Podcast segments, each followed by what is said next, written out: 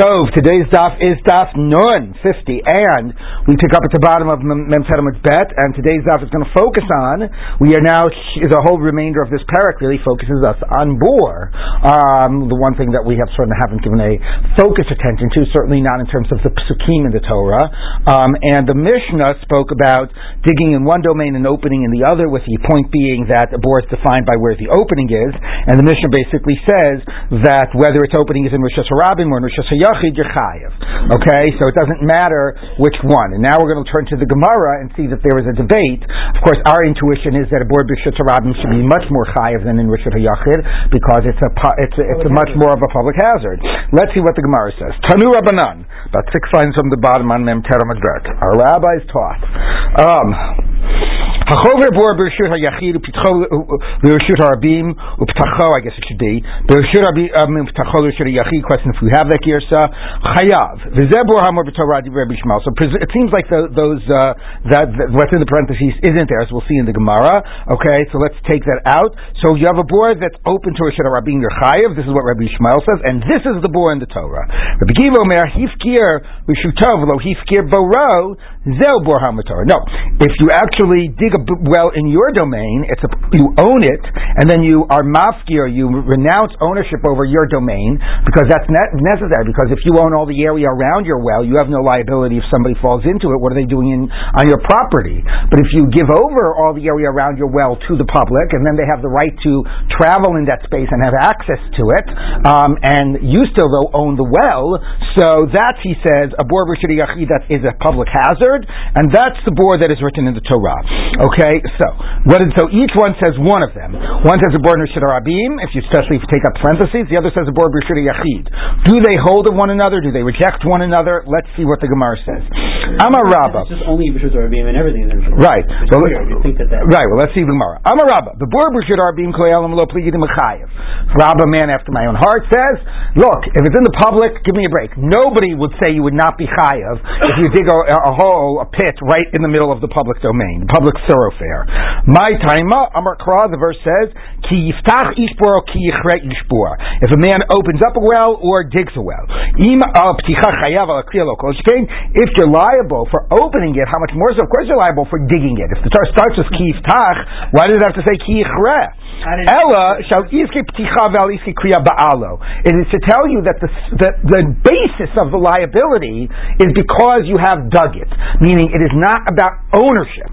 It is about making the well, making the public hazard, and therefore the question whether it's in your domain is irrelevant, or certainly it's not a reason to be more chayav. The emphasis is you created a public hazard. And therefore, certainly the classic bor in the Torah is doing it as a way in which it's most hazardous in the Rishut Rabim. There is no reason it should have to be in your domain and you need to own it. It's not about ownership, it's about creating it. Okay? That's, so low nechla goes that everybody would agree with that. So Rabbi, when Rabbi Yishmael says a bor Rishut Rabim is the bor hamor b'Torah, Rabbi Akiva does not disagree with that. Everybody agrees to that. Low nechlaku ela b'bor b'shuto. The only question is, are you also liable if it's in your domain. Rabbi Akiva Savar Bur B'Shuto Nami Chayav. You're also Chayav.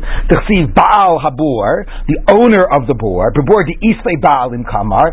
So the Torah is acknowledging that there is a case where you own it. That presumably the liability is not based on ownership. Okay, presumably it's still based on the fact that you've created it, or because you own it, you have a responsibility to cover it up, etc. But conceptually, it's about having a public hazard. Okay. No, Baal Hatakala, Baal Abor does not mean you own it. It means that you are responsible for it. You created it. But if you just own it and you did not create it, you would be exempt. Okay, now, what is the reason to be exempt if it's Bor Birishuto? So Rashi says that the um, uh, that the case is the scenario is you dug it in the middle of your yard and you were mafkir like the Mishnah says you were um, or the Breita says you were mafkir the area around it.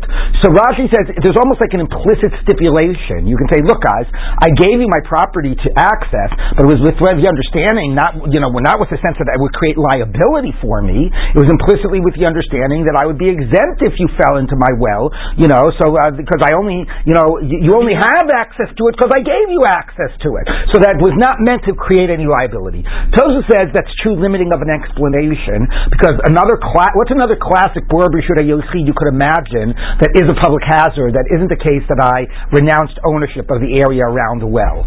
Can you imagine the case where I dug it in my domain and it's a hazard and I was not masking my rishus? Meaning like you just didn't have any shimur around it? No, but it's not a hazard if people don't have access to it. So the example is I dug it right at the edge of Rashut Harabim. I dug it right at my property property line. Okay, so it's easy if you're walking Rashut Harabim that you slip and fall into it, and that so that would be a case that you know you'd also have to explain why they're debating if you're chayiv or not, or why you would be patur. So Tosa says the reason you're patur is not because you were mafkir the area around it that you can say you implicitly stipulated. The reason you're patur is because you could say, look, this is on my property. It is your responsibility to not get close to my property. Meaning, even though it's at the edge of Rashid Abim, and you could say I have a right to use Rashid Abim, you shouldn't make it so close.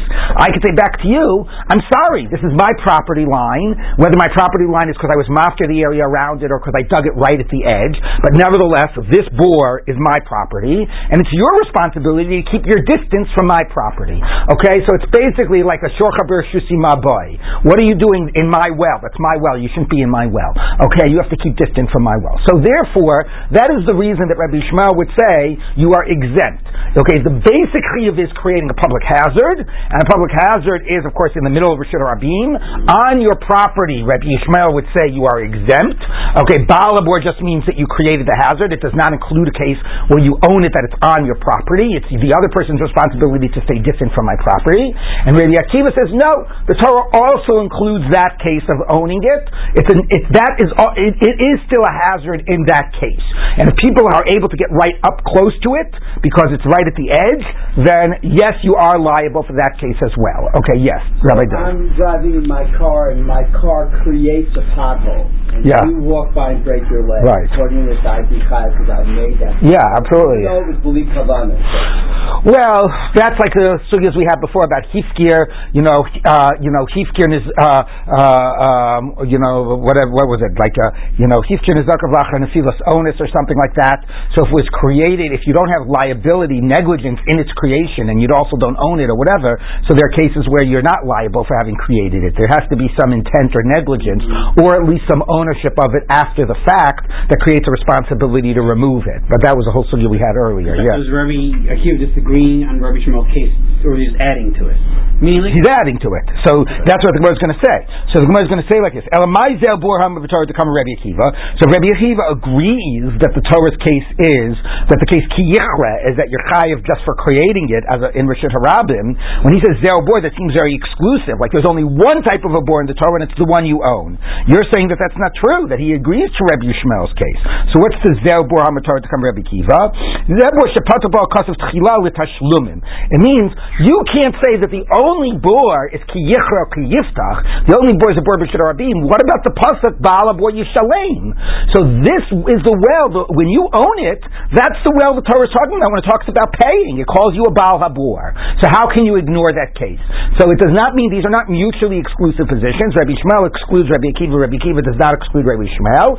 Even though the language is zehu, that's not meant to reject Rabbi Yishmael. That's just to say this is also a case of the bor in the Torah when you own it. Okay, that's Rabba's way, which starts with the idea that fundamentally the chiv is based on creating the public hazard. Rav Yosef Amar, now Rav Yosef goes in the opposite way. Rav Yosef Amar, no, the opposite. Fundamentally, it starts that the chiv is based on owning the well. Okay, this is more of an idea of mammon hamazik, right? As opposed to that, you could say the other one was a type of an adam hamazik indirectly.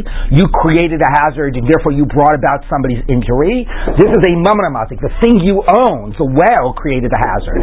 So since it starts conceptually with an idea of mamonamazik, everybody agrees the classic bore is the one that you own. Okay, which is I think counterintuitive, but that's what we're saying, even though it's in your domain.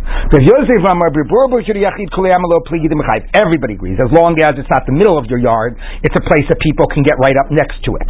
Okay, my time. What's the reason? Balabor the owner of the well. The you say Baali Maskinan. So uh, you have an owner. So fundamentally, everybody starts with the idea that the liability of a bor is based on the sense of ownership. Okay, and everybody agrees a bor b'shur yachid. Keep b'bor b'shur harbim. The debate is when you make it right in the middle of the street and you don't own it. Rabbi Yishmael Savar bor b'shur harbim nami chayiv. That's also chayiv. If you open or if you dig, I don't get it. If you're chayiv for opening, certainly you're chayiv for digging. So Ella to tell you that there's another liability, a liability not based on ownership, but a liability based on creating the hazard. Rabbi Akiva and Rabbi Akiva would say back to him, no, the Torah had to tell you both kiyisach and kiyichra. It does not tell you, it's not there to tell you you're chai for digging if you don't own it. It's coming to tell you something else. What is coming to tell you? The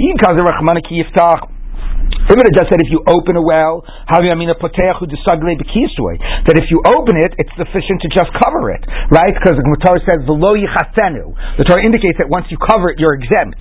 So if all you do is open it, all you got to do is cover it. Um, uh, um, if you dig it, at the timely. I would think covering it is not enough. You have to refill it. That's a very reasonable thing to think.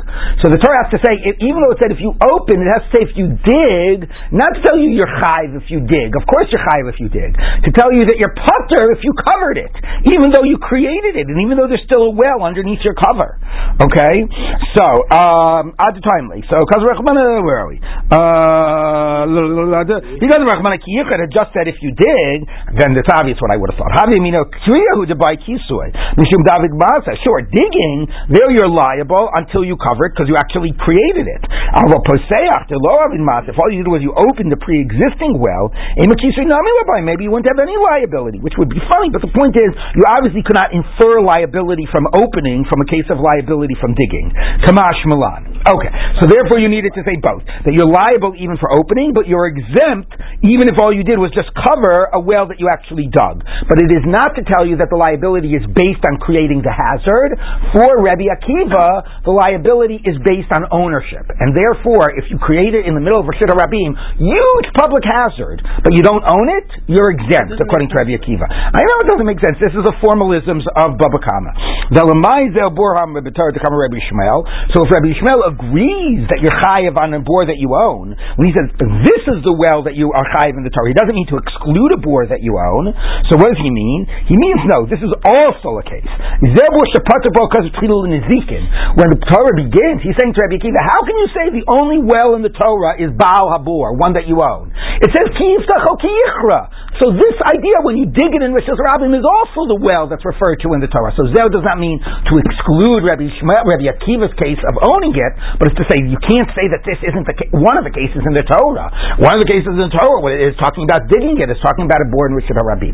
Okay, so so even though their debate looks like they completely they're mutually exclusive, Rab on the one hand wants to say everybody agrees to the conceptual basis of creating the hazard in Rishon Rabim.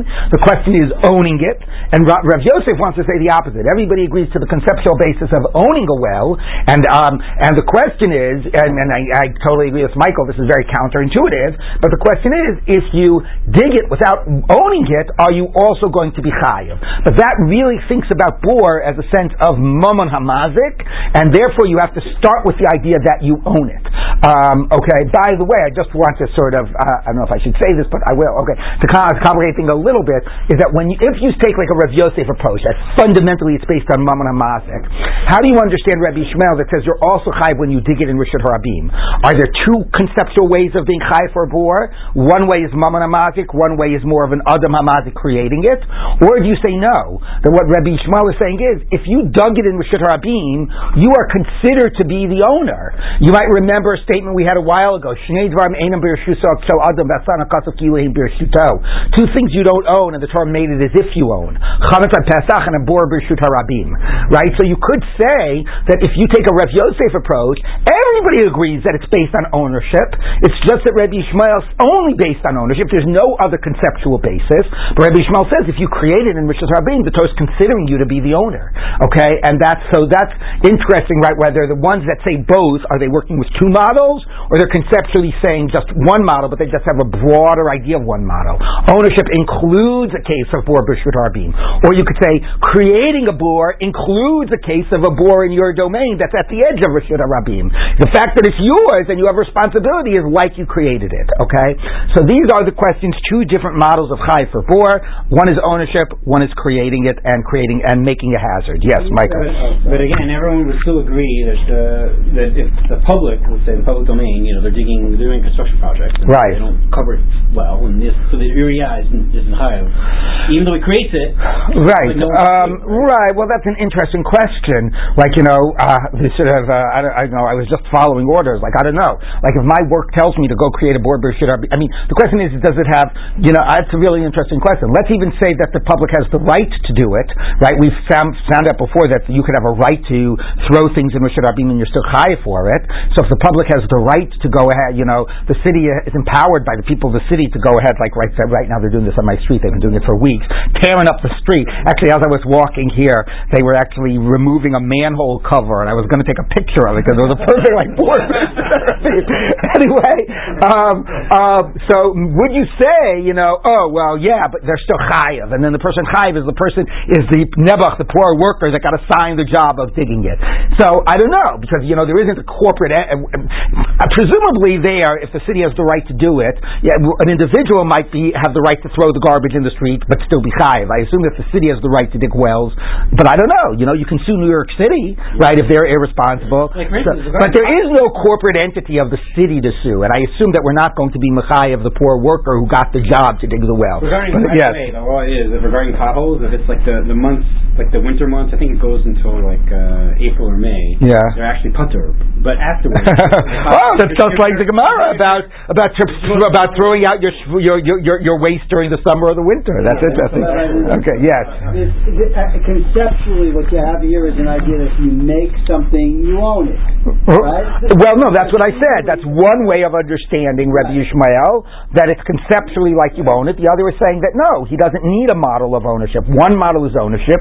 The other model is uh, a type of an automatic. You're a causation. You dug it, you caused it, you're to blame. So that's the question within Rabbi Yishmael. Do you try to just say an expanded model of ownership, or is he working with two models? Yes. Liability, responsibility for the damage. What? Cities take li- responsibility for the damage. Right. Yes. I was saying that in halacha, I don't know if there's that concept. okay. Question, I'm sorry. My question is, if you take the ownership model, yes. how could you ever be mafki or anything? I put an object out there for a shooter up here. Right. I created a bore. Right. I'm going to say I'm mafki but I created a bore in Rashut Rabin, right? I put a I put an object out there someone can trip over. Yeah. Okay. So, so what? I mean, what you're saying is what we were saying before, which is that it's it is very counterintuitive, but there is a position according Rabbi Yosef, according to uh, Rabbi Akiva, that you dig a well in Rashid Harbin, you create this huge public hazard, and you're putter because technically you don't own it, right? Because it's grama bin azikin, right? That's what we've been dealing with all along: negligence, fault, whatever is not enough. You need to uh, either you need to do either a direct act or operate through one of the formal categories. So yes, that is the ironic position of Rabbi Akiva according to Rav Yosef. So now the Gemara says like this: Meisve. Okay, hachofer bor patur. Okay, so it's open to Rishud Yachid, you're exempt. But even though you were you you clearly violated a law here by by digging under the Rishud Harabim, why? You don't have any right to dig a cavity under Rishud Harabim. You're asking for trouble. A, it's not your domain. B, somebody could you know crash in through the uh, through the top. Nevertheless, since it's open to Rishud Yachid, you're exempt. It's not open in the Rishud Harabim. Okay. Um, Chover Borosh Yichinu Miarot, how if you dig, on the other hand, wells and, you know, canals and uh, what other other types of wells, um, however, if you did it in your domain, but the opening is in Rishut Rabim, Chayav. You're Chayav. So this Brightus is clear that the Chiyav is for Rishut Harabim, right? If you open in Rishut Yachid, you're Patur. You open in Rishut Harabim, you're Chayav. Okay? Chofer, um, Borot Rishut Yachid Asmuchal Rishut Harabim. Now, if you dug it in your domain right at the edge of Rishut Harabim, like those that dig for creating a foundation for a building, Rashi says these are like the ditches around a building foundation. Patur, you're exempt. Rav Yosef, Rav Yehuda Mechayev. Rav Yosef Yehuda says you're chayiv, even though you're creating it for your building foundation. It's all very nice. That doesn't allow you to do it right at the edge of your domain.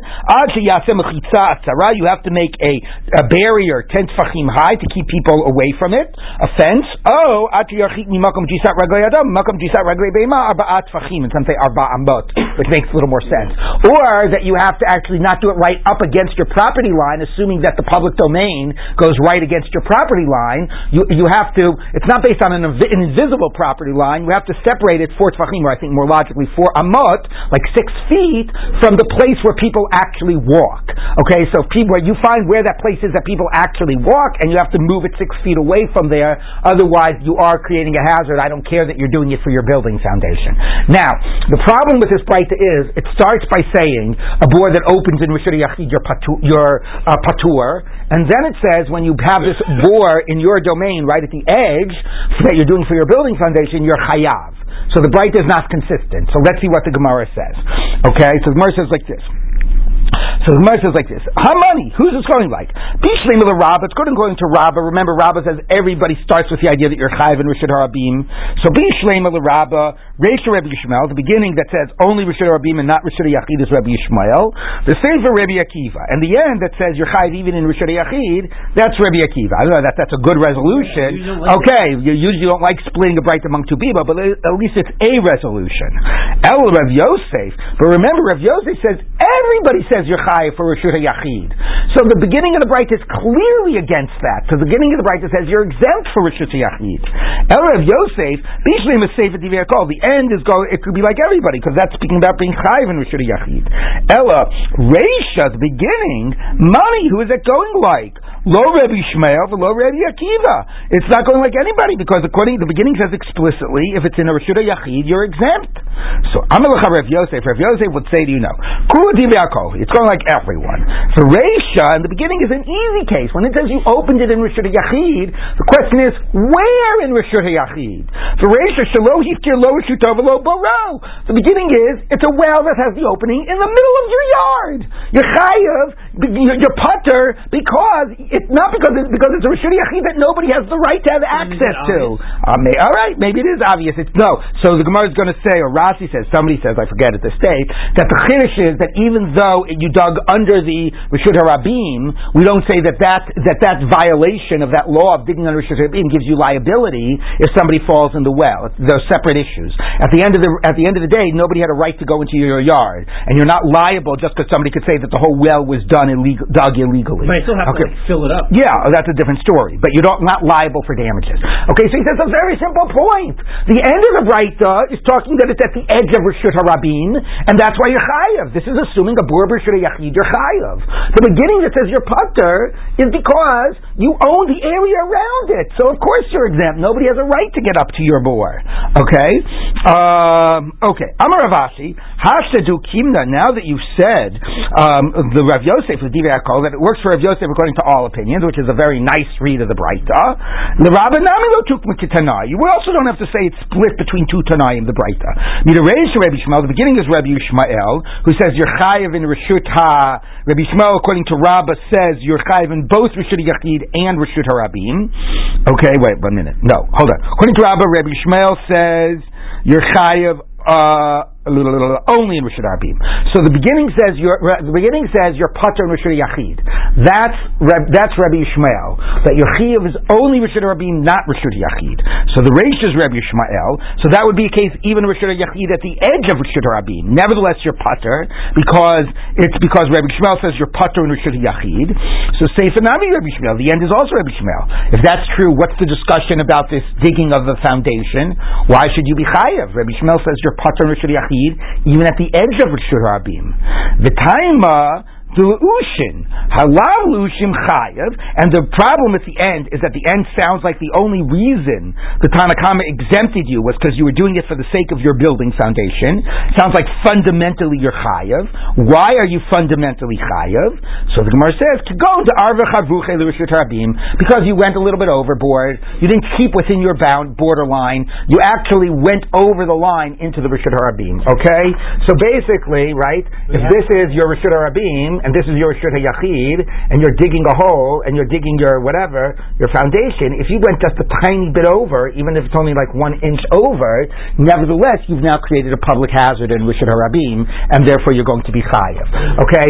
So again, so the Breita basically says like this. The Breita says, Rishut Yachid, you're going to be patur, and then the second part of the Breita says, if you're doing it leushin, right, for building foundation in Rishut Yachid, so then it says, then it says you're going to be, according to the first opinion, pater, and according to the second opinion, I forget who it was, who was the second opinion in the Breita, Rabbi Yossi Reb Yehuda. Rabbi Yossi Reb Yehuda says you're going to be chayiv. Okay, but the, but what's clear is that the reason you're putter is we're giving you a little bit of a pass because you're doing it for the sake of your building foundation. Okay, and that's that you know that's that's why you're putter. But fundamentally, the stuff here at the end says you're chayiv in rishut yachid. Okay, so here the, the, basic point here is that you're chayiv in rishut yachid. So how do you explain the reish and the seifa? So one explanation is it basically assumes you are chayiv in rishut yachid. Yachid. Okay, that's Rav Yosef. Everybody agrees that you're Chayv and Rishon Yachid. Here you're Putter because it's in the middle of your yard. Okay, so this case that you're Putter is it's in the middle of your yard, and this case that you're Chayav is is at the edge of your yard. Okay. It's an exemption for Ushin. Okay, and and if it's exempt, it's a special exemption for Ushin. That's how Rabbi Yishmael, that's how Rav Yosef says it. But fundamentally, you're chayav. Rava says, uh, says no. Fundamentally, you're pater in Rishud Yachid. It's Rabbi Yishmael who says fundamentally you're pater in Rishud Yachid. So in this case, you're going to be pater even over here. So in this case, why are you chayav? Fundamentally if it weren't for the exemption of Ushin because you went over the line. So it's really not a Rishud Yachid case. It's a really case that you went over the line. But okay. But they actually fell in your Rishud Yachid part? Doesn't make a difference. Doesn't make a difference. I mean, once, well, how would they get here without first going through there? I mean, I guess that would be an interesting question, right? I don't know the answer to that. Let's say, or no, or let's say here it went over the line, but here like part of it went over the line, and they fell on the part through the part that didn't go over the line. That's an interesting question. I don't know the answer. Okay, so the Gemara says like this. Um, uh, okay, Meisei, I'll ask you. Chayav. Okay, if you made it in rshut yachid and opened it to rshut arbim, you're chayav. B'rshut yachid that's muchal rshut arbim. However, if you kept it in your domain, but it was right up at the edge of rshut arbim, patur, you're exempt. So this bright is clear. They you're only chayav in Rishut Rabim. Bishleim Rabba Kula Rabbi Yishmael. According to Rabba, that's Rabbi Yishmael. Rabbi Yishmael says you're chayav only in Rishut Rabim, not in Rishut Yachid. El Rav Yosef. Now Rav Yosef says that everybody says you're chayav in Rishut Yachid. So how do you explain this breita? This breita says you're putter in Rishut Yachid. Okay. Um, Bishleim Resha Rabbi Yishmael. The beginning that says you're chayav in Rishut Rabim, fine. That's Rabbi Yishmael. El Seifa money, but the end is explicit. The end says it's Rishut Yachid right up at the edge and you're going to be potter. Who is that? Rabbi Yosef says everybody says you're for Rishud Yachid. Lo Rabbi Yishmael, lo Rabbi Akiva. Amalacha, he'll sell to you leushin v'divi akal. No, no, no. Rabbi Yishmael and Rabbi Akiva could agree. The reason you're putter there is a special exemption. You're doing it for the sake of your building foundation. So now, of course, that's not so shot at all at the Breita. So why do we care if you're doing it for your building foundation? Uh, whatever. It's it's sort of like sometimes we give people a little bit of uh, a little latitude, you know, because you got to be for the public well good. On the one hand, you have to be concerned about creating public hazards. On the other hand, people have to be able to build their building. To make your building you know, a little smaller. I don't know what to tell you. You're, look, you're right. It is funny, especially given that we've seen that you can like spill your trash in Rishon Rabim and you have a right to do it, but you're still chayav. But maybe I don't know. Maybe it's a temporary thing, and eventually you're going to fill it once you build your building. So some whatever it is, there's assumption that there was a need to give people a certain latitude. But it's certainly not shot in the Breita. The Breita says you're putter for a Yachid, and we've turned the Breita into a special case which wasn't even mentioned, a special exemption than what you were doing it for your building foundation. Okay, so uh, so anyway, there are clear Breitas that indicate like it's one way and not the other way, but the Gemara has found a way out of it. Now we continue. Tanu. Um, if you dug it in your domain and you opened it up, right, and now you gave it over as a gift to the to the community, not just the area around it, the well itself. Here's a well that you can use to store things in that collects rainwater. It's my gift to the community. Okay, so in that case, patur, you're exempt. Okay, because you, yeah, because you know you it was never a hazard. First it was yours, and then it was given over to the community, and so you didn't have any liability. What would happen after that point? However, if you dug it and opened it and you didn't give it to the community, chayav. Now that you're. Now that seems to be the position that a bor yachid you're chayav on. Okay, and presumably it is in some place where it still is close enough to the public domain that it could be a hazard. So if you hold held on to the ownership over it, okay, then then you're going to be liable. This was the practice of Nechunya, the digger of wells and ditches. He would dig it and open it and give it over to the and give it over to the masses. When they heard about this, this one fulfilled this halacha. Halacha What is the only halacha in his life he ever fulfills? Even this halacha. I got to say, I don't really fully understand this. I don't understand the word. First of all, patach. Of course, you're patach. If you're being chofer, it's already patuach. What do you mean patach? Like you mean you opened it for business? You mean you made it into a functional well? I'm not exactly sure what the function of the word patach is over there. Um, but anyway, um, like okay. Anyway, but oh, you're just using the echoing the psukim. Pas, yeah. I mean, maybe it means or patach. Right. Maybe it's chafar or patach. Maybe you're right. Maybe that's the point. Okay, but once you give it over to the rabbim, then you're going to be patur. You can't say, oh, you dug it. You're still chayav. Like no, I, it's now owned by the rabbim. It's their responsibility to decide what to do with it. Of course, one wonders. Let's say the rabbim never asked for it, right? Let's say you basically dug a well that doesn't serve much of a purpose. It's a public hazard, and you're you know, right at the edge of Rosh you say, you know what, I'm just going to give it over to the to the community. Like I'm not exactly sure if the community gets to decide whether or not to accept your gift or not. Okay. You dug it in Rishut In Rishut Yachid is the essence. Yes. Okay.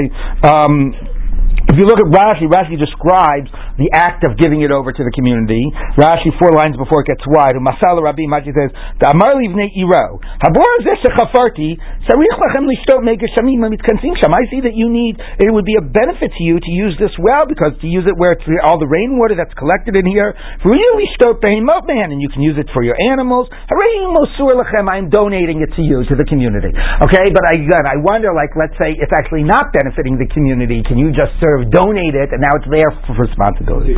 Okay, what? Take it back. Take it back. Um, can you take it back? Is it, like, is it being accurate, or is it? No, I mean that's. I mean you're right. It's a good question. Also, like, what is the act still? This is verbal. Uh, do you have to do a, a kinyan? Do you have to do something that finalizes it? Yeah, it's not clear to me. Where is the uh, right? Where's the other side of this transaction? You know, that's so right. That's a good question. Tanu Rabbanan. There was a story about the daughter. You might have heard the story about the daughter of Nechunya, the digger of uh, of canals. She fell into a deep well. They called, they came and they told Rabbi Chanina ben Dosa about what happened. The first hour he said, "It's fine, it's fine. It'll take care of it. The problem will solve itself." The second hour he said, "Yeah, yeah, yeah. Don't worry. All, it'll all be fine." The third hour he said to them, "Alta." Oh, by now she's out of the well. Amula. So then they went and they found out that lo and behold, she had got, come, gotten out of the well. So they said to her, Mi helcha, how did you get out of the well? Amalahem, you know, it's like those cases you hear, right, about the miners and those collapsed mines, and it's on TV for like 40 hours until they're finally able to get them out of the well. Anyway, this happened in three hours. How did you get out of the well? Amalahem, she said to them, um, Zachar uh, I ran into a, like, a, uh, a ram, um, um, the Zaken Echad and a certain old person was leading it. Rashi says the ram is the ram of Yitzchak, and the old person is Avraham. Um, I'm not exactly sure what the significance is, except that Avraham and Yitzchak maybe that dug wells, right? I mean, one of the main things that Yitzchak did was he kept on redigging those wells that Avraham dug. Okay, so maybe that's the model of her father here, you know, Nechunya Chofer Shichin, digging wells for the community. Anyway, what? Well, it is an Akedah. The idea of the lamb is definitely an Akedah thing, but I was trying to think, what is the specific Akedah relevance? You mean a child here being sacrificed, you know? Right. The good deeds of the father is leading to the risk of the life of the child or something. Oh, that's interesting. Okay, that's nice. Um, very nice. Um, yeah. Fulfilling the Torah. What? Wells of Torah and Nahum is fulfilling uh, wells? Oh, because he was fulfilled. Uh, maybe seeing well as metaphoric about Torah. I don't see that as directly here, but maybe. Anyway, somehow it doesn't say just because the old man with the ram came by. It doesn't say how she magically rose out of the well. I mean, was it magic then, and she popped out when the guy came by, or did he lower a rope to her? What exactly he did, I don't know. But anyway, okay, but that's what happened. Okay, Amrulo. So anyway, Amrulo, they said uh, they said to him to uh, Chanina, who predicted that, that he would be saved, Naviata, you must be a prophet. Amalahem lo Navi Anochi, lo Ben Navi Anochi. I'm not a prophet, or the son of a prophet, which is pretty funny because we just were mentioning Abraham. You know, so it's talking about like descendant from prophets. Anyway, Ella Kachamarti. This is what I said to myself.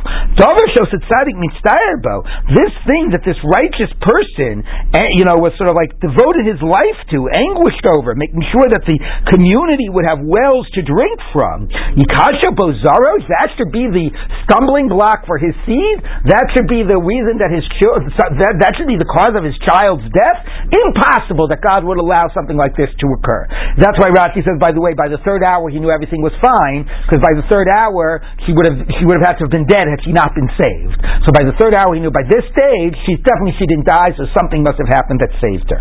Um, okay, so Amar Rabbi Acha Abba Pichein. There's a very fascinating Gemara. Like you could the Gemara could have ended here, right, with one of those like nice sense about how God makes everything work out. Hashkacha pratis, like you know the story, like you know, oh God wouldn't let you know tzaddikim make us you know sin. Certainly not the animals of the tzaddikim, like the chamor, whatever. Like you know, and then our sense is like, really, does the world work that well? Well, here the Gemara, well, haha. Anyway, here, here the Gemara actually like critiques it right away. This sense of everything's going to work out. Ava Pichain says the Gemara. Um, uh, wait, wait.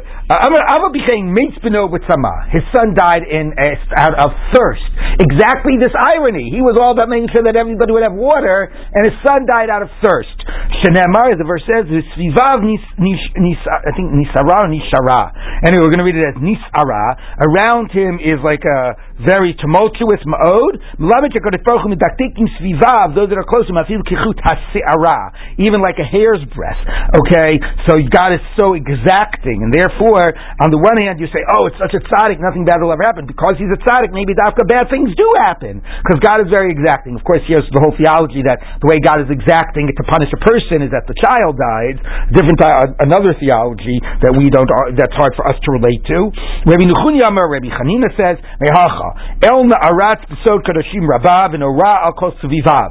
God is sort of like you know in the in the convocation of the holy ones. He's uh, you know he's uh, mighty and he is awesome of those that surround him. So even though even the, the more closer you are, the Svivav, the more you are sort of burned by God's presence, or you know the more God is exacting is awesome. Now Tosfos of course now has to reconcile because we said two contradictory things. We said Damashos Tzadik was you know Nitzar wouldn't happen, and now exactly his son died in thirst. So Tosfos, of course, who always has to reconcile, says, um,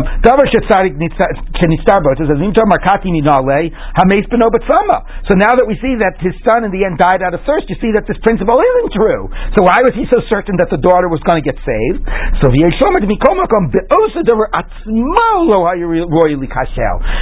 okay, maybe it's one thing that it would be very ironic that the son would die out of thirst, but it, he wouldn't die by falling into a well. The well was the actual thing that the person had actually done. So Tosfos has to find a hair's breadth difference. Tosfos has to find this way of reconciling the two things. But I think it's still really important, whether technically the Gemara had that in mind or not, that the Gemara is like skeptical. You know, that it's, it's refreshing to hear that like skepticism here. The world doesn't work so perfectly. Let me tell you, there's a lot of irony and tragedy in the world, and Dafka, his child, died of died of thirst. Yes. I was, I was thinking maybe we also talking about the fine line between the I was thinking about that too. The hair's breadth you do right up to the edge of Rashid Habib. I was thinking about that too. Okay. Um, I'm a Rabbi Chanina. Says Rabbi Chanina. Kol Omer Kadosh Baruch Hu Vatrin. Anybody that says that God is like, what's a good translation word Vatrin? Like uh, forgoes things, like a, a, forgiver isn't the right word, but God just like you know, uh, go, it's like not, it's the opposite of being exact and for, you know sort of overlook stuff. Overlooks yeah, yeah, whatever. It's fine. Doesn't matter. Whatever. Translates it forgiving. Forgiving. Yeah. So like a vatrin is yeah. Vatrin is like you know is like eh, okay, fine. You don't give me the exact change. I don't mind. Whatever. You know, like you let things go. God lets lets things go. What? Easy go, yeah, but easy going has a different connotation. Like lets things go when when when, when you know a line could be crossed, but he lets it go. He doesn't he doesn't write. He's not medactic and so on. Okay, yivatru chayav. So you know, if, if that's what you say about God, God will let you be easy with your life too. Like you know, so you'll suffer the consequences. He won't be so careful about protecting your life. All of his ways are justice. Don't think God forgets things and forgives things or whatever. Everything is going to work out as a just type of a way. All right, um, which is interesting. It's the same Rabbi Hanina that said that the daughter was saved, and here saying that God is exacting. But you know what? It works well. Maybe what Rabbi Hanina is emphasizing is justice. So justice means that you're not going to get a pass on some transgression, but maybe for him justice also means that his daughter won't die by falling into a well. Like justice sort of works, you know, both yeah, ways. Right, yeah. Okay, this, by the way, statement, the uh, what is this? Uh, the the um, um, uh, Mesilas Yesharim deals with this in his in his opening, and he says, "I don't understand what happened to you know Hashem Hashem El Rachum Bechanun. God is compassion. How do you say that God is not doesn't forego things? You know, foregoing might be the better word here. Isn't doesn't forego things? You know, but he's supposed to be compassionate. So he says, no. The compassion is is that he allows you to do tshuva. If you do tshuva, he'll forgive you. But if you haven't done tshuva, he's not going to forgive things that you haven't done tshuva for. Okay? Rabbi Chanavi, Rabbi Shmuel ben Achmeni. My what's meant by the verse, Erech Apayim, God is long of face, or like long to anger. Veloksiv Erech Af, um, you know, um, not actually not Apayim, face, uh, uh, uh, nose literally is what Apayim means. By the word, that's why Af literally means nose, because Charon Af, which is firing anger, is like, you know, like when the uh, smoke gets out of, rises from somebody's nostrils. That's literally the image of, of Af. What? The nostrils of a bull. Right. You know, anyway, but Charon is also like the burning. Anyway, what does it mean God is long of noses? Is like, what's the plural of apayim? Long of anger in the singular. God actually, eh, you know, takes his time both with tzadikim and rishayim. So this is also, I, I love this Gemara, like immediately juxtaposing contradictory statements. You know, almost seemingly contradictory. On the one hand, God is very exacting. On the other hand, God gives people time. Not only tzaddikim time, He gives rishayim time as well. Okay, so go figure out how all this works together. Tanu Rabbanan. Do not, if you're cleaning out your yard, throw the stones into the Rashid Harabim. Like it's a pretty obvious statement. I don't know why you need the Gemara to say this. Okay, Ma'isa ba'adam echad shayim misakim Rashid Harabim. A certain person was, you know, rem- removing the stones from his yard and throwing them into Rashid Harabim. Umitzao chasid echad, a certain chasid. Now you might remember that chasid, interestingly, in the context of Bava Kamma, has had the meaning of somebody that is very careful about not causing damage to other people. The Gemara earlier spoke about the Hasidim Harishonim would what they would do to, to get rid of their broken glass. They would burn it and bury it, and how careful they were not to accidentally, you know, in, cause damage to other people while taking care of their own property. So a certain Hasid found him, Amarlo, and said to him, Reka, sort of empty one, you know, low life. Why are you removing stones from a domain that isn't yours and putting them in the street, which is where you're going to be living? So, hint, hint. So anyway, Anyway, so he says, Liglegalov. He, he, he sort of mocked it. He said, What do you mean? I'm getting rid of them from my domain. I'm throwing them into the public. What do I care about the public? I'm cleaning out my domain. Okay, Liyamin, Nitzrachlin Korsadeu. In the end, it turned out that he fell into poverty. He had to sell his yard. And he was like, you know, maybe lived on the street and was walking in that in that domain. And tripped over the own stones that he had thrown there. Amar At that moment, he said, "What that righteous person said to me was correct." You're getting rid of your domain. You're putting it into a domain that isn't yours, and putting it into a domain that is mine, because this now has become where I live. I now live on the street, right?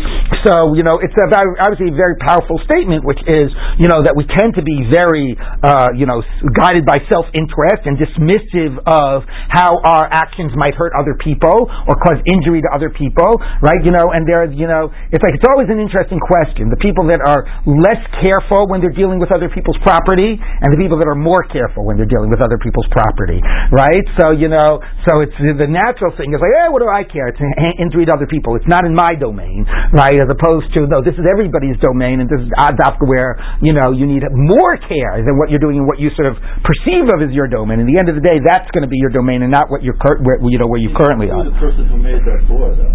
What? Yeah, which is why the Gemara is funny. Why do you have to tell me not to do it? Like, of course you're chayiv in this case, right? It's a bor b'shir arbim. What? He made the board. Yeah. Oh, he can sue himself. You mean? Well, yeah.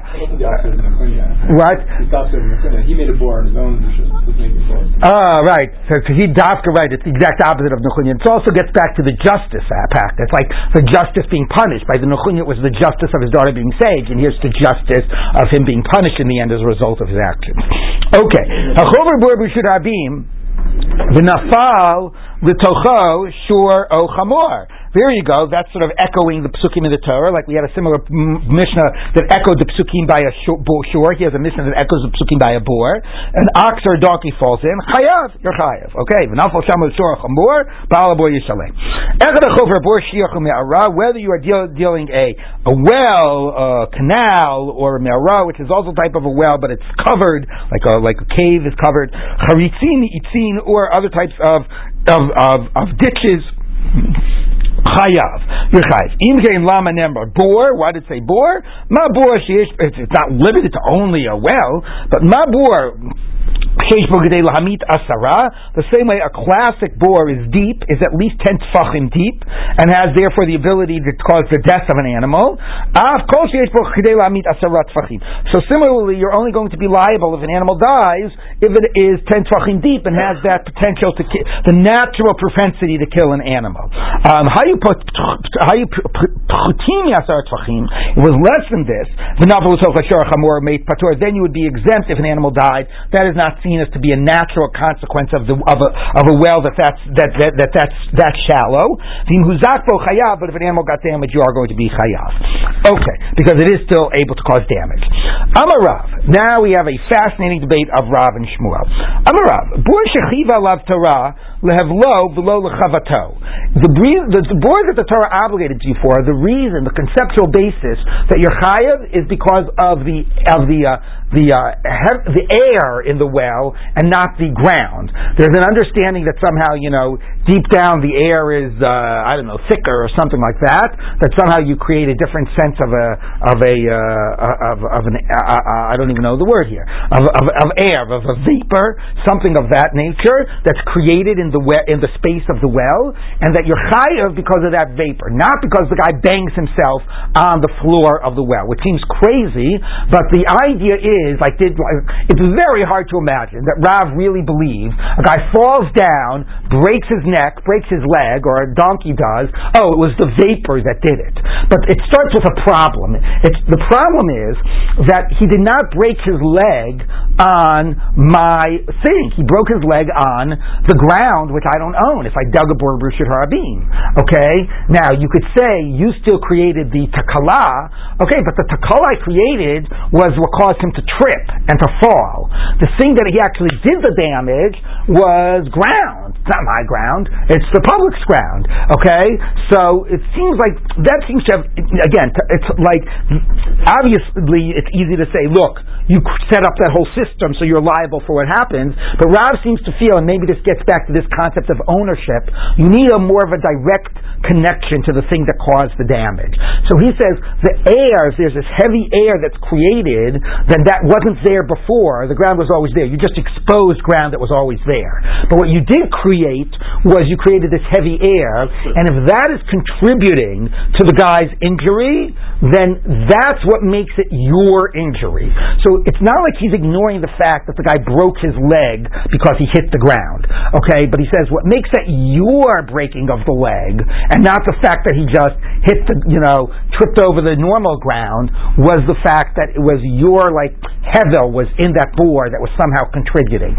So the nafkamina would be, as the Gemara is going to say, you put a uh, you put something. Let's say you don't own it because if you own it, maybe it's different. But you dig a mound in Rishut Harabim, and the guy trips over the mound and hits the ground.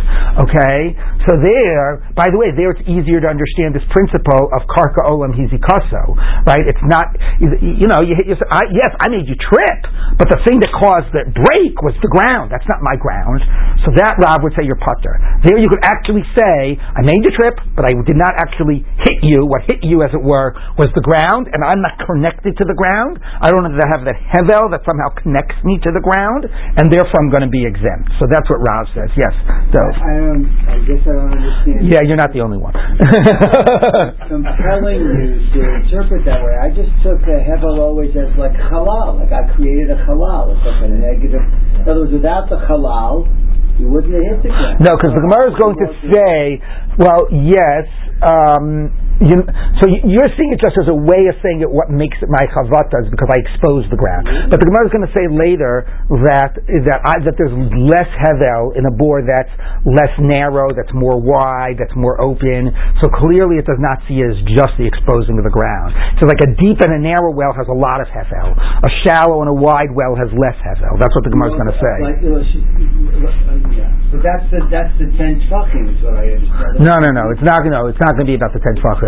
It's going to be about like how you know. You'll see. But I hear your point. But I think it's but but yeah, you're dealing with the fact that it's a very strange idea. So you try to make it a little less strange. I get it. Let's see what the Gemara says. Um, okay. The banging is karka olam hu. That's just ground that you don't own. You're not directly responsible for that. You needed to have created the hevel. The Shmuel Amar lehevelo v'koshkein lechavato. No, no, no. Yes, you're chai for the hevel. That is something that you created that contributes. But you're certainly chai for the banging of the ground. That's your fault. You expose that, and there's no question that you're chai for that. Okay. Okay. So because maybe somebody should say it's not the hevel. If somehow you have a case that the person didn't suffer because of an impact with the ground, but he suffered because of the air condition of the well, maybe you should be fully exempt in that case. No, the Torah says you're chayav in tzemer. The Torah says you're chayav, and it doesn't say what you what, what type of a it is. It could be filled with like uh, pillows, you know, with like nice cushions of uh, of wool, and the Torah says you could be chayav in a bor if there's no impact. So clearly, everybody assumes that you're chayav even if no impact. There is something that can create injury without it being about physical impact, and that's hevel. And the question of Rav and Shmuel is, are you also chayav for chavata without hevel? Okay, so let's take a look. By the way, though, there's already a, a, a proof against you, which is it says hevel can create damage without chavata. Um, okay, my binayu. So what would be a case? So Rashi immediately says a broken leg, as you would say, is a ika benayu, right? It's not out of you know, it's not some it's not some breathing problem. It's a broken leg. Clearly, that's chavata. But Rashi says no. If you have hevel, then you're chayiv for chavata. Okay, so in a way, the hevel for Rav is a way to get you responsible for the ground. Okay, so what is nafkamina? You made a little mound in rishut rabim, and you tripped on the ground and you hit your on the mound and you hit yourself on the ground. For Rav, you're not chayiv for that. You are chayiv. Okay, so that's a clear case where the injury was the ground, which you don't have a direct connection to. You just caused the tripping. All right. So um, my time is Rav. What's the reason of Rav? Now, by the way, if you trip on the mound and hit yourself on the mound, then Rav would probably agree you're chayav. It's your mound. Okay, you created the mound. You didn't just expose a great you created the thing. But if you trip on the mound and hit yourself on the ground, on the flat ground that was always there, that's where Rav would say, that's karka olam hizikaso. You're not responsible for that. My time is Rav. What's the reason of Rav? Uh, uh, the verse says, the nafal, and you fell. You fell the normal way, which is face first, which means somehow if you fell backwards, you'd be exempt. Why? Because when you're falling face first, the air sort of, you know, in the well sort of, you know, hits your face, right? So you're sucking in the hevel. But if you fall backwards and your and your mouth and nose are exposed out, then you're not sucking in the hevel. So then you would be exempt. Okay, go figure. Um, Shmuel and Shmuel says no. Navel cold who matma. Navel means however you fall in. Okay, it's not. Let's just read this. In kein lamenem arbor, ma bor sheish b'kdei lahamis asar tvachim, av kol sheish b'kdei lahamis asar tvachim. Our mishnah says a bor is to tell you it's only high for death if ten tvachim deep. Bishleim Shmuel afkol. What's it? Anything even beyond the bor? What's that coming to include?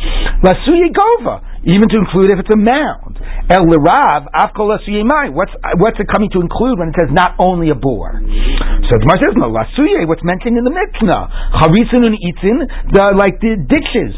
Charitzin and itzin behedek tanilu. That's in the Mishnah. Afkol presumably sounds to say more than is in the Mishnah. So the Gemara says no. Tani varim farish. It's telling you the principle and then it's spelling it out. What is included beyond a bore? Other types of ditches and wells.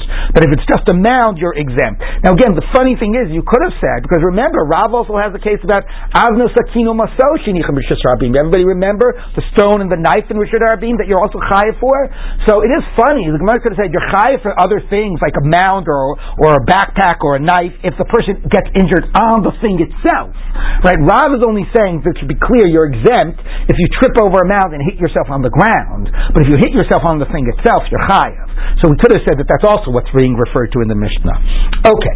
Now the Gemara just says, let's just read this. The Hani Kulu Lamali, why did you need to tell me all of these different types of wells? Sricha, you need it. The Itana Bor, had it just said a well, having mean a Bor Asarahu the Ispe Hevla. Yes, a Bor ten Tfachim wide, which is narrow and round, that has a lot of like, you know, uh, compressed air, or whatever the word, you know, whatever, thick air. Who, um, the Ispe Mishum Dekotin Vikricha. It's, it's, it's narrow and it's deep, and it's circular, excuse me. Mashiach, the arich, but but but a, a, a canal or whatever, a, a, a, ditch that's sort of long. It's not narrow. Maybe even if it's ten tefachim deep, because it's it's it's you know more. It's not as narrow. Um, so with the same depth, you're not going to get that same type of a heavy air. Um, the itan shiach, it just said a shiach havamina shiach asarhudi Yes, a shiach of ten does mishum tekatin. It might be wide at one edge, but presumably it's narrow at the other edge right? It's like a rectangle. Although ma'ara, the marba, but a ma'ara which is a square and it's wide at both, you know, in both directions. Maybe ten tefachim is not deep enough to create hevel. The time ma'ara had it said ma'ara have I mean a ma'ara be'asara hudis behevla. Fine, a ma'ara does have it in ten tefachim. Mishum de Maybe because it's the top is covered over, so therefore that creates this heavy air. Of a harisin in a, a canal, the lo that is not covered over and is wide in both directions leif Maybe it does not have hevel ten tefachim deep. Nitana chavitzin had it said that had hevel. I mean chavitzin asar hudis hevel mishum deleis be revicha mileo tfei tasai. The reason that has hevel is because it's not wider at the top than it is at the bottom. It's like you know straight down. Aval niitzin and naitz, which is type of a ditch, to revicha mileo tfei tatai is sort of like a funnel, is wider at the top and narrower below. So ema basar leif behu avala maybe that doesn't have Havala. Kamash Lan, that all these things have Hevel. Okay, so it's clear that Hevel is not just the exposed ground. Hevel is some sense of a thicker air in the well, but clearly, like as Rashi says, nobody thinks that that thing is really causing your leg to break. But you need that to be to make it more yours and connect you to the damage that is being done by the banking of the ground. And if you tripped over a mound and hit yourself on the mound, you'd also be chayiv. The real debate of Rav and Shmuel is tripping over a mound and hitting yourself on the flat ground, is that seen as your damage or is that seen as the damage of karka olam? Okay, we will end here.